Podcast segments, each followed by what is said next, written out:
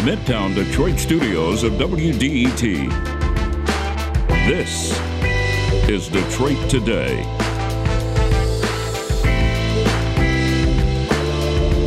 Today, we are going to talk about the disparities that exist between places where vaccination rates are high and communities where we are still struggling to convince more people to take the shot. How much does politics drive those decisions? And what are we supposed to do to break through to convince more people that vaccination is the way out of the pandemic? We'll talk about it next on Detroit Today. But first, the news from NPR.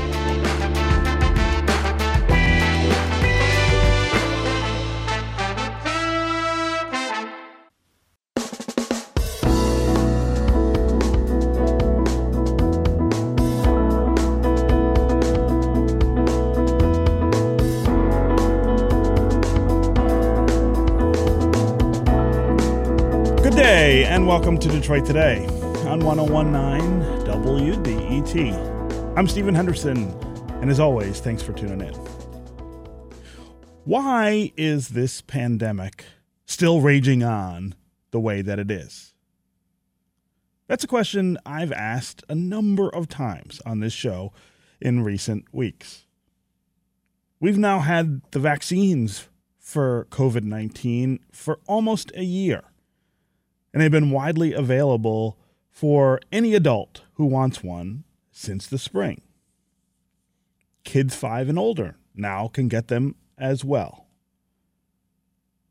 And we have all kinds of knowledge now about how to keep ourselves safe, even in social situations.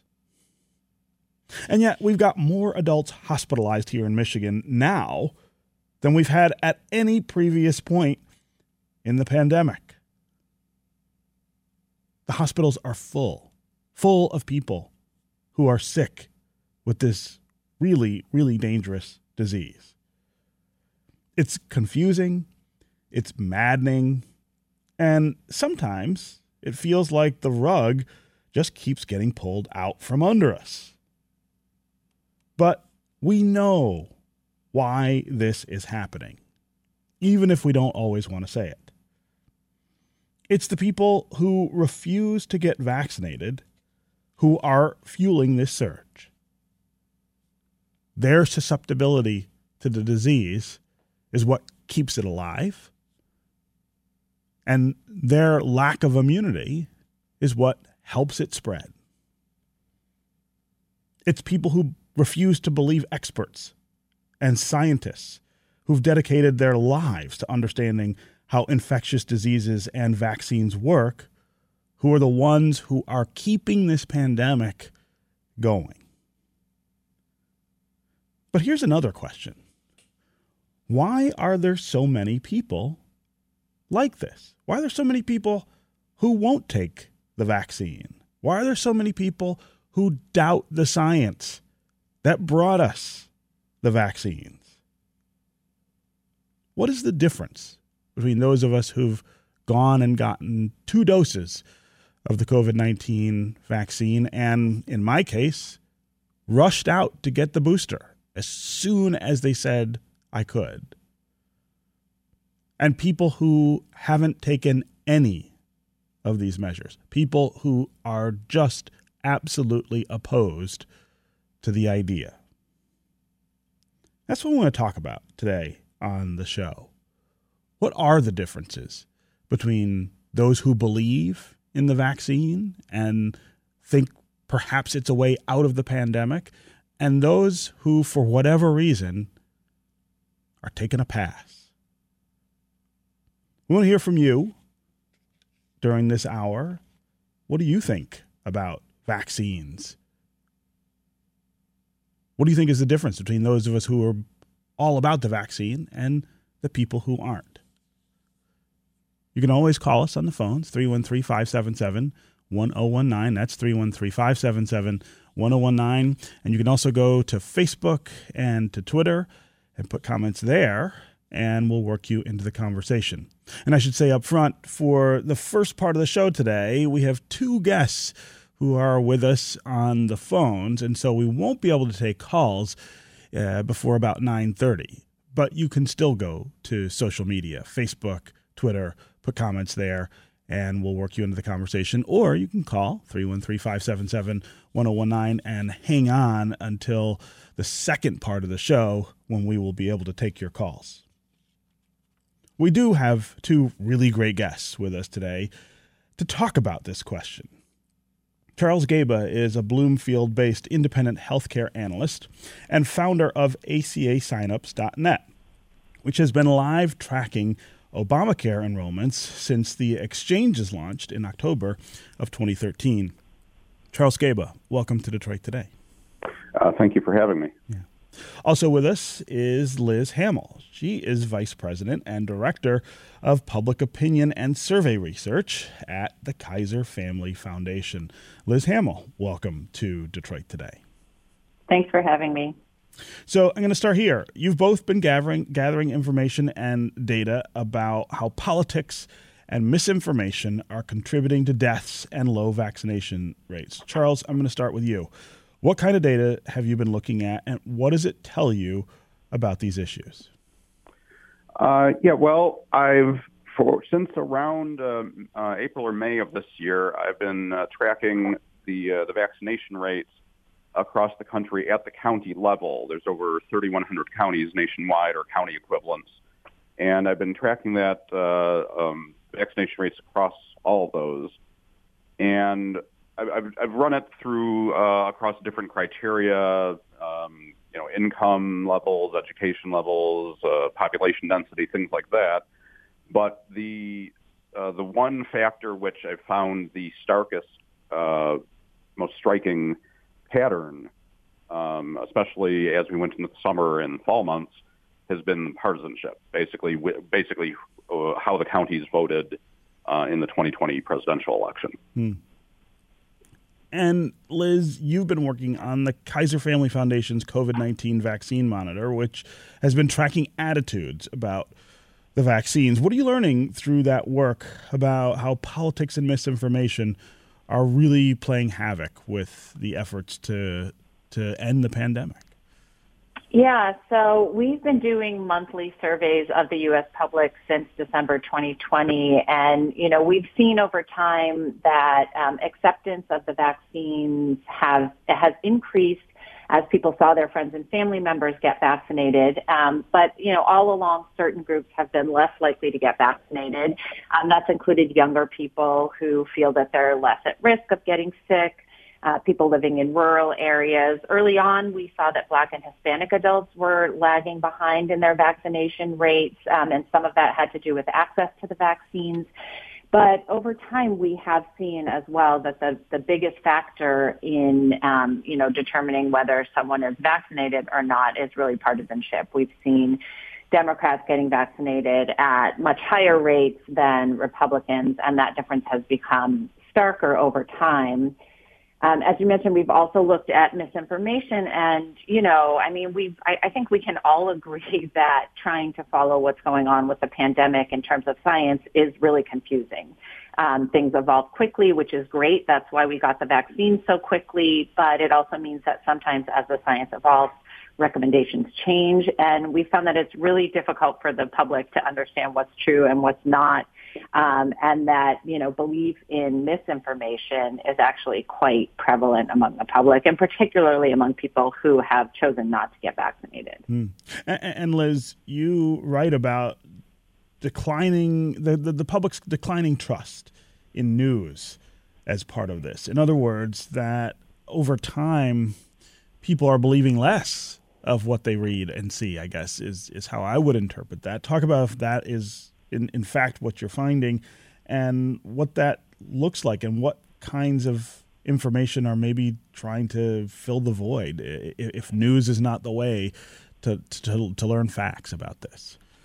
Yeah, I mean, and that's a trend that predates the pandemic, right? I think for a long time we've seen trust in the media as a whole declining. The Pew Research Center has done a lot of great work around that, not only declining trust overall, but sort of increasing um, partisanship in which news sources people trust. Uh, but what we found in our most recent survey is we asked about a variety of, you know, sort of national and your local news sources. And there was no news source that a majority of people said they trusted for information about COVID-19. Mm. Um, and, you know, there was um, kind of division in who trusted which news sources.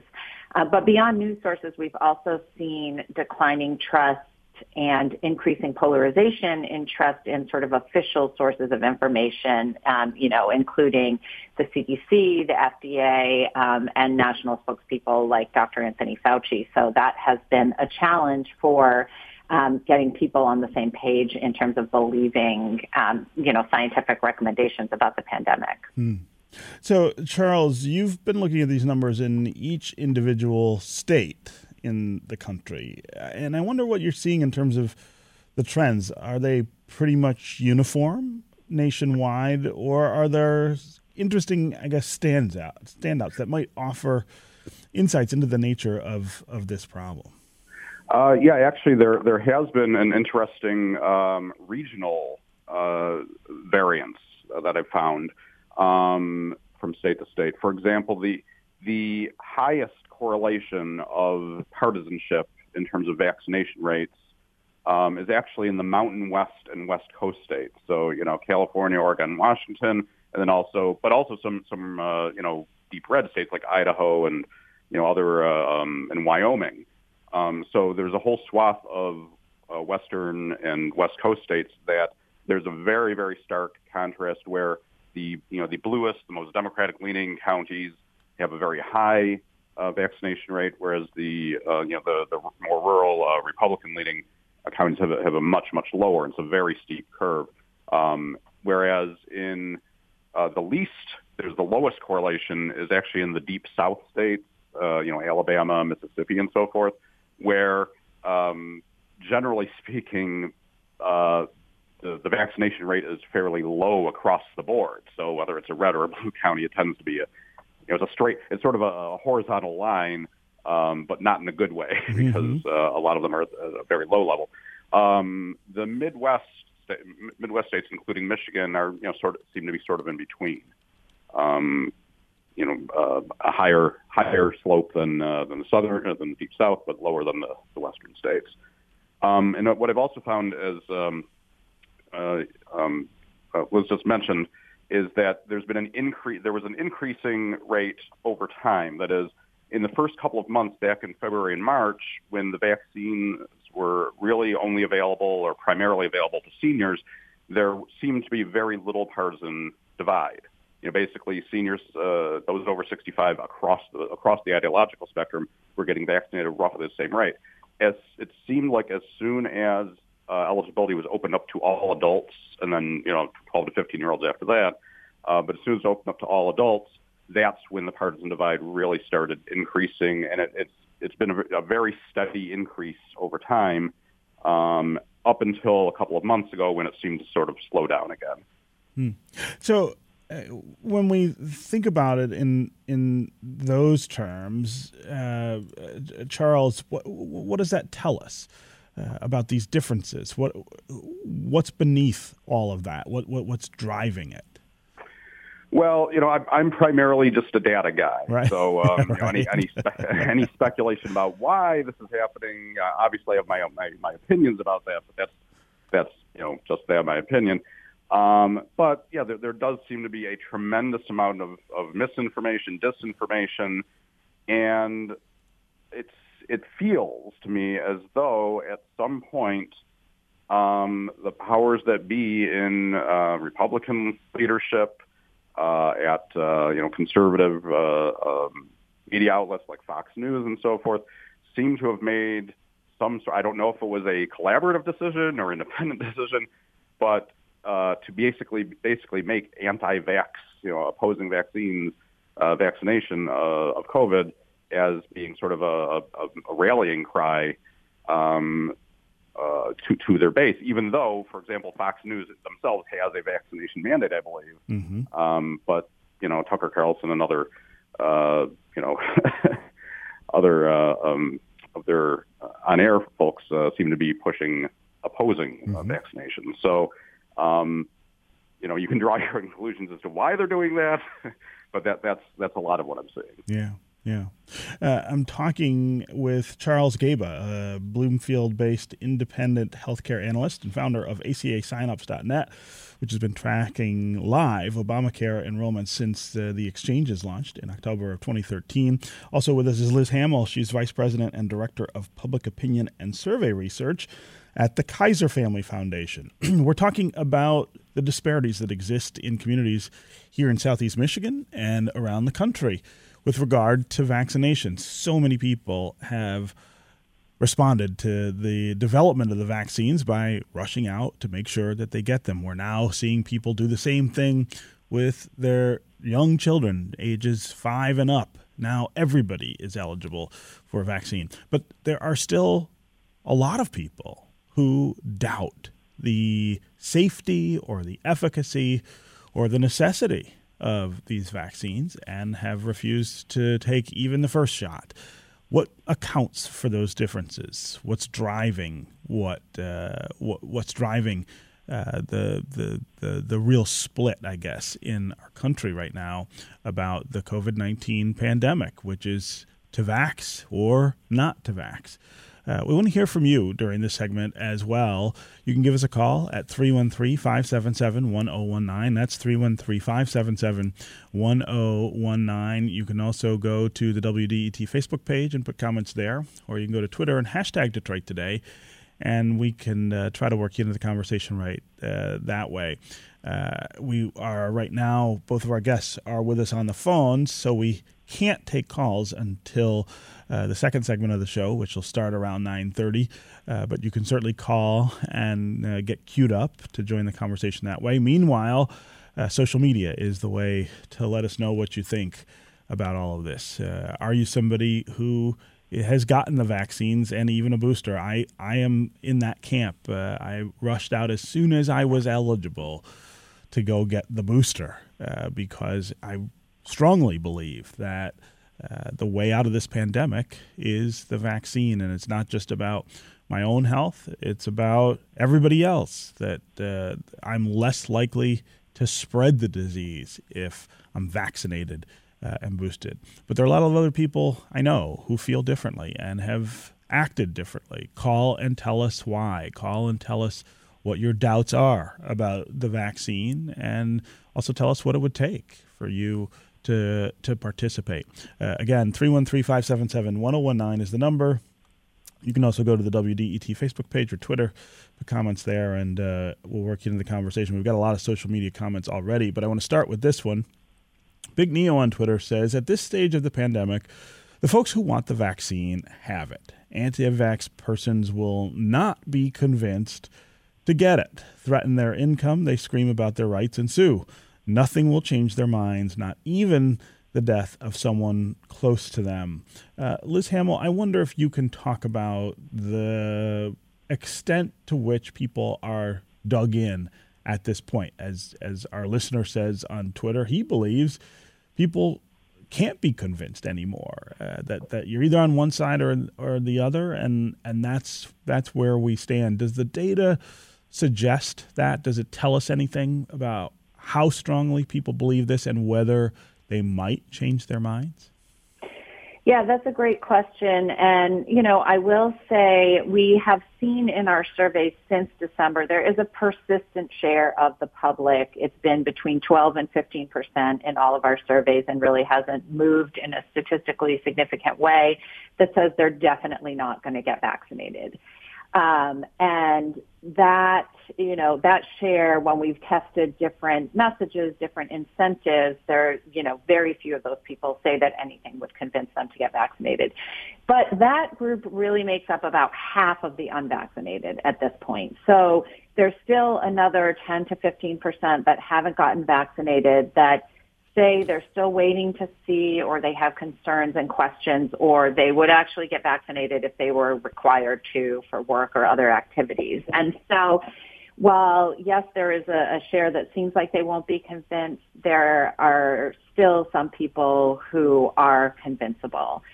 Um, so, you know, I, I think um, we have seen a slowdown in the vaccination uptake. But one thing we learned um, after the Delta surge over the summer was we saw more people get vaccinated. And when we asked in our surveys what motivated them, it was about seeing their local hospitals filling up again mm. or knowing someone who got really sick or died. Um, and so, you know, unfortunately, sometimes it has to be something really tragic that will change people's minds. But um, I wouldn't say that you know that everybody who hasn't gotten vaccinated is unconvincible at this point. And and do we know what it is that would convince them? I mean, uh, is it a, a change of perspective? about the facts and the science or are they waiting for a piece of data that they just haven't that they just haven't gotten yet I mean, I think the one thing we've learned is that the the personal connections are so important. We've done um, some surveys where we've asked open-ended questions of people who were previously hesitant to get vaccinated, and then they changed their mind. And we said, "What changed their mind?" And it, you know, the the most frequent responses were about personal connections. My child convinced me. My wife convinced me. Um, I really wanted to be able to visit my grandmother. Um, I had a conversation with my healthcare provider. Um, and so it's really at this point not about what they're going to learn in the news or see on social media. It's really about having those personal connections. Okay.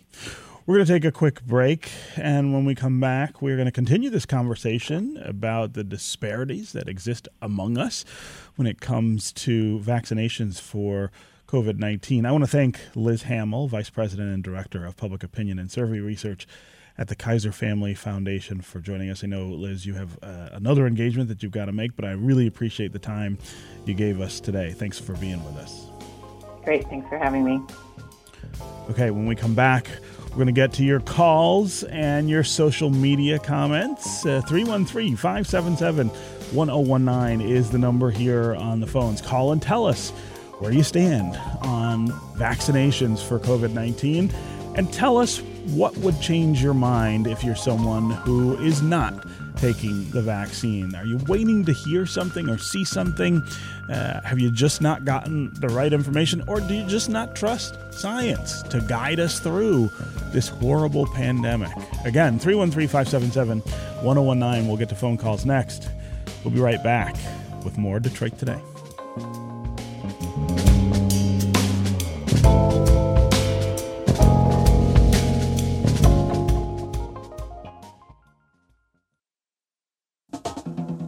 WDET is your connection to what's happening in Detroit. WDET is your place for open dialogue about the issues that impact you. Stay in the know. This is WDET FM, Detroit's NPR station.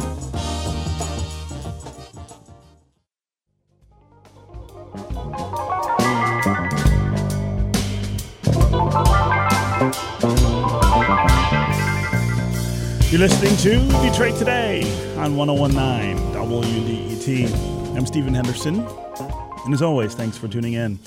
My guest is Charles Gaba, a Bloomfield based independent healthcare analyst.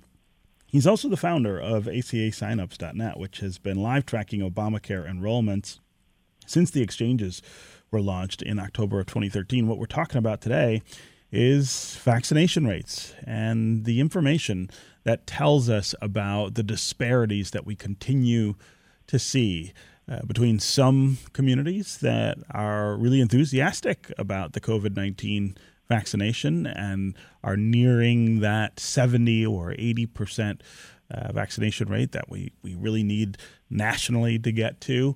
Uh, and then other places where lots of people are still really skeptical about either the effectiveness or the safety or some aspect of the vaccinations, and they are still they're still sitting it out. Uh, we want to hear from you about how you feel about all of these things. Are you somebody who is pro-vax and has not only gotten vaccinations but maybe also got the booster? Maybe took your children, your young children, at this point, to make sure that they got the vaccine. Or are you somebody who is just not comfortable with all of this, uh, still sitting on the sidelines and waiting for something to tell you that it's okay to take the vaccination. Uh, we'd love to hear what that something might be. Uh, what could happen? What could you learn that would change your mind and get you to take uh, the vaccine? Um, or are you so dug in that you're just ready to ride it out and and you believe that uh, we don't need to take the vaccine to get out of the pandemic? As always, the number here on the phones is 313 577 1019. That's 313 577 1019. You can also go to the WDET Facebook page, put comments there, or go to Twitter and hashtag uh, Detroit Today, and we'll work you into the conversation. Let's start today with William in Detroit. William, welcome to the show. Hello. Hey, William. Go ahead. How are you? Good. Well, I just wanted to say uh, I, I had COVID at one point. Fortunately, I was able to fight it off in a couple of days. That's good. Uh, but but from research, just looking around and talking to people, I think one thing that people were concerned about that I've talked to was, especially with teenagers, there were reports of teenagers possibly con, uh, getting myocarditis, something dealing with, with the heart. So I know a lot of parents was concerned about that. And then also, it just seems to me that if this vaccine was for a particular variant and is morphing into other variants, it would seem like we're taking a vaccine Mhm. for a variant that may be causing the morphine because possibly the the virus may say, hey, well, this looks like it's trying to kill us. Let's morph into something else because the vaccine is not 100% for that particular variant. So, so William, I really appreciate the call and and love the perspective that that you're bringing to the conversation here. You know, unfortunately, today we don't have. Uh, we don't have a um, we don't have a, a doctor with us on the phones. Uh, uh, frequently, when we talk about this on the show, we try to have a scientist with us who can answer these kinds of questions. Uh, I, I will say though that you ought to go to the CDC's website uh, because there's so much information there, not just about uh, this particular vaccine, but about vaccines in general, how they work, how they don't work, what they do, what they don't do. Uh, and I know that there is an article on the CDC's website about this particular question about the Delta variant. Uh, and according to them, vaccines in the U.S. are really highly effective. Uh, and I think we all have experience with that with lots of other diseases, of course. But this particular vaccine is is effective against the Delta variant. It's not true that uh, that the variant is somehow escaping um, the vaccine. It is true that there are breakthrough cases, and that's what we have been uh, experiencing. That's one of the problems we continue to have. Uh, but the answer to that is not less vaccinations or fewer vaccinations. The answer to that is more. The answer to that is that if more people did take uh, the vaccine, uh, it, it would actually be more effective. I know that's kind of hard to, to, to wrap our minds around sometime, but but that's actually how it works. Uh, Charles Gaba, I wonder if you can talk though about the role of information like what William was sharing with us. Some of it not quite right uh, in in these disparities in these places where people are just not not willing to take the vaccine.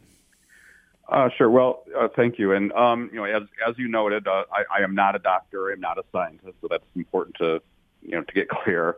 Um, what I can say is that I know that uh, the various studies I've read about the uh, you know, regarding the uh, myocarditis um, issues that it's it does it, it, it there has been some evidence of it happening extremely rare cases, but it's a matter. I mean, to me, it's a matter of you know, the, the relative risks of things.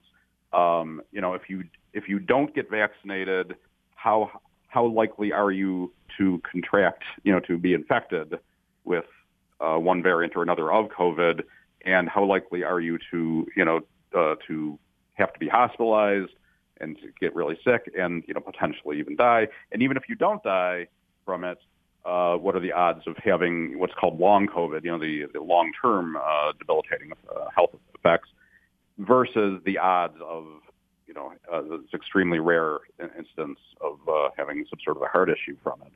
Uh, and what, you know, I, I know that the studies that I have read have found that it's overwhelmingly uh, in favor of getting vaccinated. Mm-hmm. Um, again, I, I'm not going to go into specifics because I'm not, you know, a scientist or doctor. Um, but yeah, it is important. It is vitally important to get accurate information from credible sources. Uh, you know, regardless of what you're talking about, and that's that's sort of the key thing. As as you noted, go to the. I, I would strongly recommend go visit the CDC website, and they have a whole slew of studies and you know reports and, and an analysis and such which show, you know, what about this variant? What about that variant? What you know, what's the effect of the vaccine of this age group or that age group, and so on. And there's all sorts of studies that have been done that have double checked, triple checked, you know, um, and cross checked with you know peer reviewed studies, that sort of thing, mm-hmm. to make sure that they have their data accurate. And the overwhelming evidence is that basically everyone should get vaccinated. yeah. Yeah, and that's what the CDC says. I mean, that's what the scientists are telling us is that the safest way uh, to to get through this is to get a vaccination. Again, William, really appreciate the call uh, and and your comments. Uh, let's go to Virginia in Detroit. Virginia, what's on your mind? Hi, Stephen. Hi. Nice to nice to talk to you. Sure. Um, yeah, I was uh, just wanting to share the perspective that my nuclear family is um, uh, is fully vaccinated, um, with the exception of our son, who is actually expecting his second shot next week. And one of the things that I was sharing, um, in addition, my husband and I are actually members of a vaccine trial. Um, but we um, we in our family um, have a very broad spectrum mm-hmm. among my um, uh, among my relatives mm-hmm. who are very vaccine hesitant, um, or uh, not even vaccine hesitant so much as vac- vaccine averse. Mm-hmm.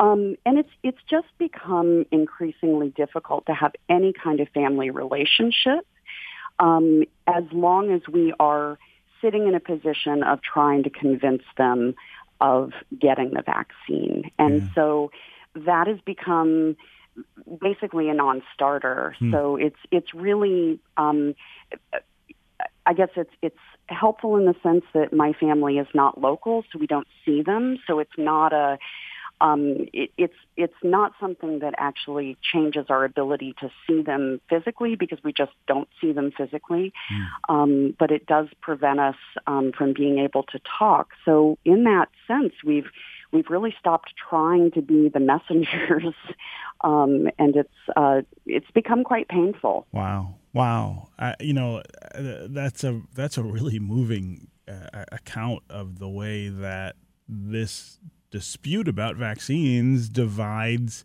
even people inside uh, families. Virginia, before I, I move on, I, I want to talk you talk to you just a little about what what the holidays are looking like in your in your family. Are you are you able to gather with uh, with with your family, or or is this just not possible while all of this is going on? Not going to gather for the holidays. Hmm. Um, however, we we are actually interring our mother um, in Georgia after the holidays, and um, what we've what we've essentially had is sort of a non-agreement that, that people are showing up. We're going to be doing a um, a graveside service, and it will be open air and um, those of us who want to remain masked or distanced can. Um, but it's a it's a very broad spectrum of of um, it, it is absolutely the broadest spectrum of representation that you can um, that you can get in America Yeah. and within our nuclear family. Wow. So, Wow. Uh, uh, Virginia, I love that you called and, and, and shared that because I think there are a lot of people dealing with that, that same dynamic inside their their their families. Uh, re- really appreciate the call. uh, and the and, and the insight. Uh, let's go to Nancy now in Grosse Pointe Park. Nancy, welcome to the show. Good morning. Thanks for taking my call. Uh huh. I myself um, had COVID, and I know that I have the antibodies. I was tested.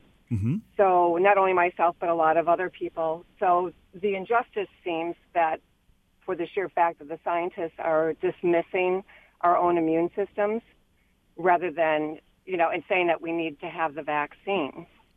So that's a big point of contention for a lot of people is that it seems like it's just one-sided science and they're only saying the way we're going to get out of this is with the vaccine Mm-hmm. when we grew up knowing that we could trust our own immune system and that once we contracted something we would have the immunity to fight it off. Hmm.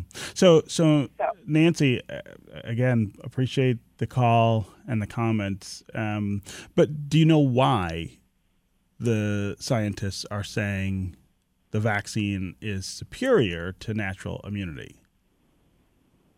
I mean, you're, you you you seem to be suggesting that they're just picking one over the other, but No, no. And you know what? I mean, we can see so far right now just how well the vaccine has been working. So many people that I know that have had the vaccine, they've also contracted COVID again. And even with the booster, they have contracted COVID again. Hmm.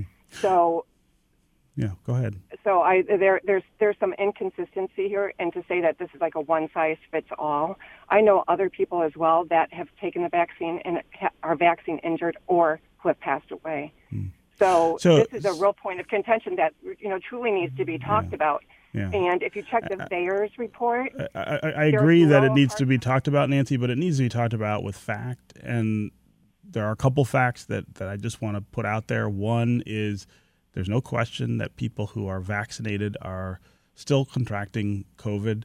Uh, that's because the vaccine is not 100% effective. It never was said to be, but the overwhelming number of cases that they're seeing in hospitals right now, if you talk to the people who run the hospitals in our community, are people who are unvaccinated.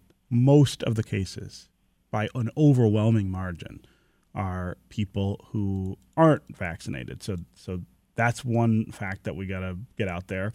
Also, I want to just read something from the CDC website about the difference between vaccine immunity and natural immunity, which is the other point that you brought up. So, this is from the CDC website. It says getting COVID 19 may offer some natural protection, known as immunity. Current evidence suggests that reinfection with the virus that causes COVID 19 is uncommon in the 90 days after initial infection.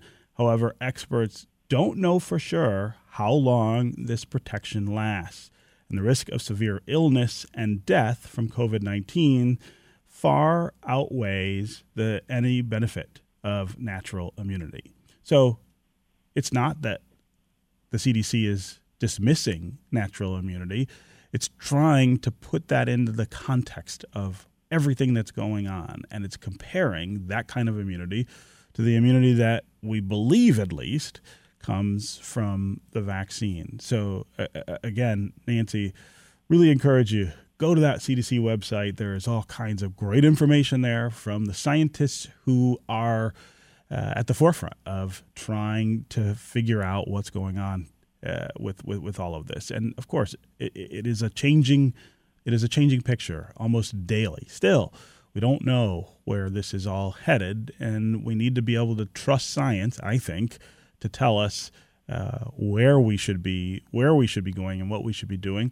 And the best advice I've heard from anyone so far is if you got questions, if you're unsure of certain of, of some of, of something, go see your doctor. Go ask your own physician what he or she recommends for uh, being safe from uh, COVID 19. Okay, we're going to take another quick break, and when we come back, we're going to continue this conversation about vaccine disparities, what the data tells us, uh, what you feel about taking the vaccine or not. 313 577 1019 is the number here on the phones. That's 313 577 1019. You can also go to Facebook or Twitter, put comments there, and uh, we'll work you into the conversation.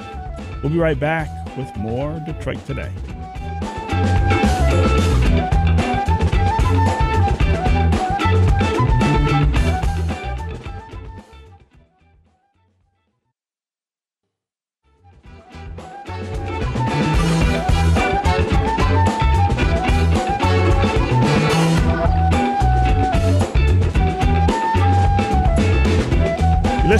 Detroit today on 1019 WDET. I'm Stephen Henderson, and as always, thanks for tuning in. We're having a really interesting conversation today about the disparities among us when it comes to the COVID 19 vaccines. Uh, so many people have decided to take the vaccine and maybe the booster, decided to get their kids vaccinated, which you can do now. But many, many other people have decided that uh, the vaccine's not right for them. They don't think it's safe. They don't think it's effective. They believe that there's another way out of the pandemic. Uh, we want to hear which side you fall on in that uh, equation. We want to hear why. What what what is the reason that you're doing what you're doing? Uh, we've got a great guest with us as well. Charles Gaba is a Bloomfield-based independent healthcare analyst and founder of ACAsignups.net, which has been live tracking Obamacare enrollments since the exchanges launched in October of 2013. Uh, but give us a call. Let us know where you stand on all of these questions about the vaccine, about the pandemic, about the variants, which continue to develop in part, in part because so many people are unvaccinated. Understand, please understand that those who are not vaccinated are giving the virus new chances and new life. And that is where the variants are coming from. Again, 313 577 1019 is the number. Go to Facebook or Twitter, put comments there, and uh, we'll work you into the conversation that way. Uh, before we get back to listeners, Charles, I want to talk just a little about ACA signups. Uh, we are in the open enrollment period now for healthcare coverage. Medicare open enrollment ends today. Uh, December 15th is the last day to enroll in or change plans for 2022 coverage that starts January 1st, 2022.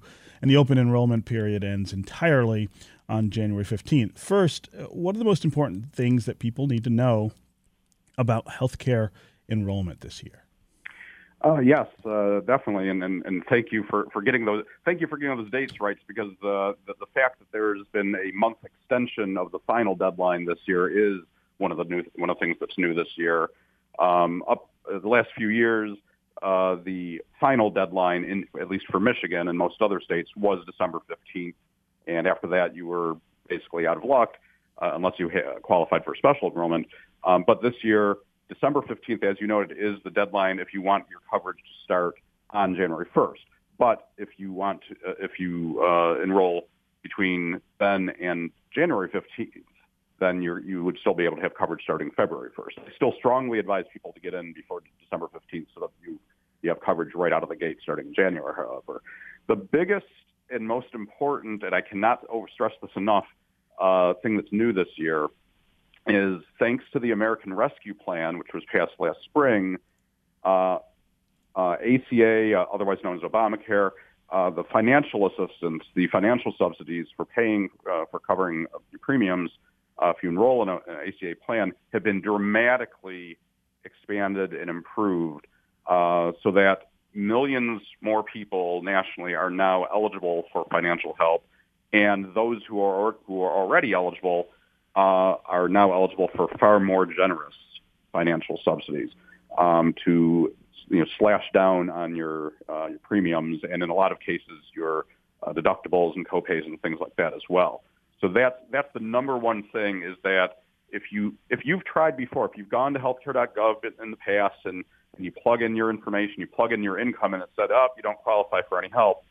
Try again this year because for 2022, the odds are that you probably will qualify this year, uh, at least for some assistance. And in, in many cases, people are seeing are going from no assistance to thousands of dollars in savings.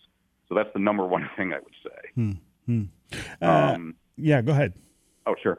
Uh, the other thing I would say is, um, and this this also ties in with that.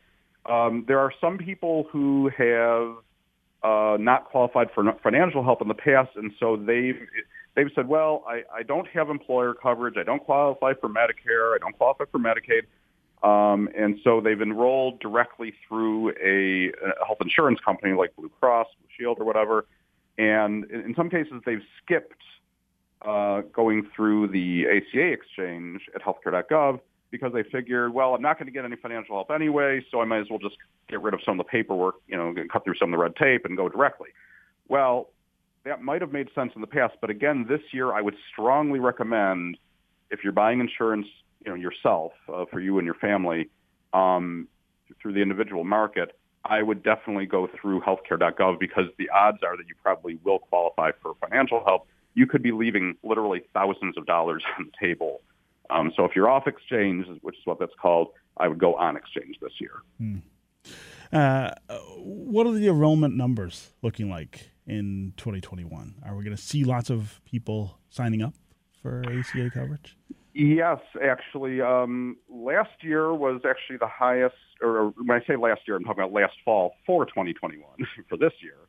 Um, on the uh, uh, Affordable Care Act uh, exchanges, uh, it broke it broke 12 million people who signed up nationally, and which is uh, the highest it's been in a number of years. This year, uh, going into 2022, I strongly suspect it's going to be 13 or maybe even 14 million people this year. Um, a lot of the people who are going to be signing up are people who actually already signed up mid-year over the over the summer because there was a special enrollment period, you know, partway through the year. So there's a lot of people who signed up. Uh, about about 2.8 million people nationally signed up over that uh, that summer um, special enrollment period who are already in the system, and so you know most of them presumably are going to renew their coverage. But there's also going to be hundreds of thousands, possibly millions of people who newly enroll. And I suspect that this is probably going to be the largest, uh, the, the, the highest uh, open enrollment period since the exchanges launched in, uh, in late 2013. Again, 313 577 1019 is the number here on the phones. Let's go to Vera in Dearborn. Vera, welcome to the show. Hi, thank you. Mm-hmm. Go ahead. Uh, um, I think, from my perspective, part of the uh, mistrust in the vaccines um, comes from that our current medical system is a for-profit system. It's driven by profits, uh, and when that happens, there's an in- inherent conflict of interest. Hmm. Um, so, you know, Pfizer, Moderna, and J and J—they're all corporations who report to shareholders. Mm-hmm. Some hospitals are run by private equity firms. That, like I said, it's it's a conflict of interest, and when you have that con- inherent conflict of interest, you it's it's hard to trust that they're putting our best interest before profit. Mm. Well, My, wait, well, please let me finish. Go ahead. My experience with the medical system has been very damaging. I don't trust the medical system for that reason. Mm-hmm. I make informed decisions, and I have been um, severely abused by them because they they wanted to put their um, agenda before my health. Mm. And so we'll look at Boeing. Boeing so, what the choices they made. So Vera, yeah, no, no, Vera, can can I ask you whether you've taken the vaccine? Not yet, because this medical system, I have something that I need treatment for, and I cannot get them to treat it. Hmm. So, and, so and Vera, I, I, I, I don't mean to cut you off, but we're going to run out of time on the show. Uh, I, I do appreciate your calling. I do appreciate the point you're making. I don't like the system that the health system that we have either. I think profit does play too big a role in too many decisions inside the, the, the healthcare system. And I'm really sorry that the experience that you've had uh, uh, has, has put you in a position where, as you say, you you feel like you've been taken advantage of or abused by uh, a system that, that values profit over over other things. Uh, at the same time, uh, I, the, the, science here, the CDC is not part of uh, that for profit healthcare system. And that's what's driving these decisions. That's what has been driving the things that we understand about the virus that we didn't earlier. And it's what's driven the whole push for the vaccines. No question that uh, the people who made the vaccines make money off of it. That is the system that we have. but we also have independent sources telling us that the vaccine is the way out of the pandemic. And I guess I would I would ask you to put a little more trust, I guess, in in those sources. Uh, um, you know, universities, uh, nonprofits, health experts all over, all over the world who don't work in the for-profit system are saying that the vaccine is the way forward. So, if you don't trust Pfizer, if you don't trust a privately owned hospital, trust the CDC, trust the University of Michigan, trust Wayne State University. There are people at all of those places saying independently that the vaccine is is the way forward. Okay, Vera, I really appreciate the call uh, and the comments. And uh, Charles Gaba, uh, it was really great to have you here with us for this conversation. Thanks so much for uh, stopping by. Uh, thank you for having me. Appreciate it. Okay, that is going to do it for us today. Come back tomorrow when writer Will Storr is going to join the program to talk about his new book, The Science of Storytelling Why Stories Make Us Human and How to Tell Them Better. This is 1019 WDETFM, Detroit's NPR station, your connection to news, music, and conversation. We'll talk more tomorrow.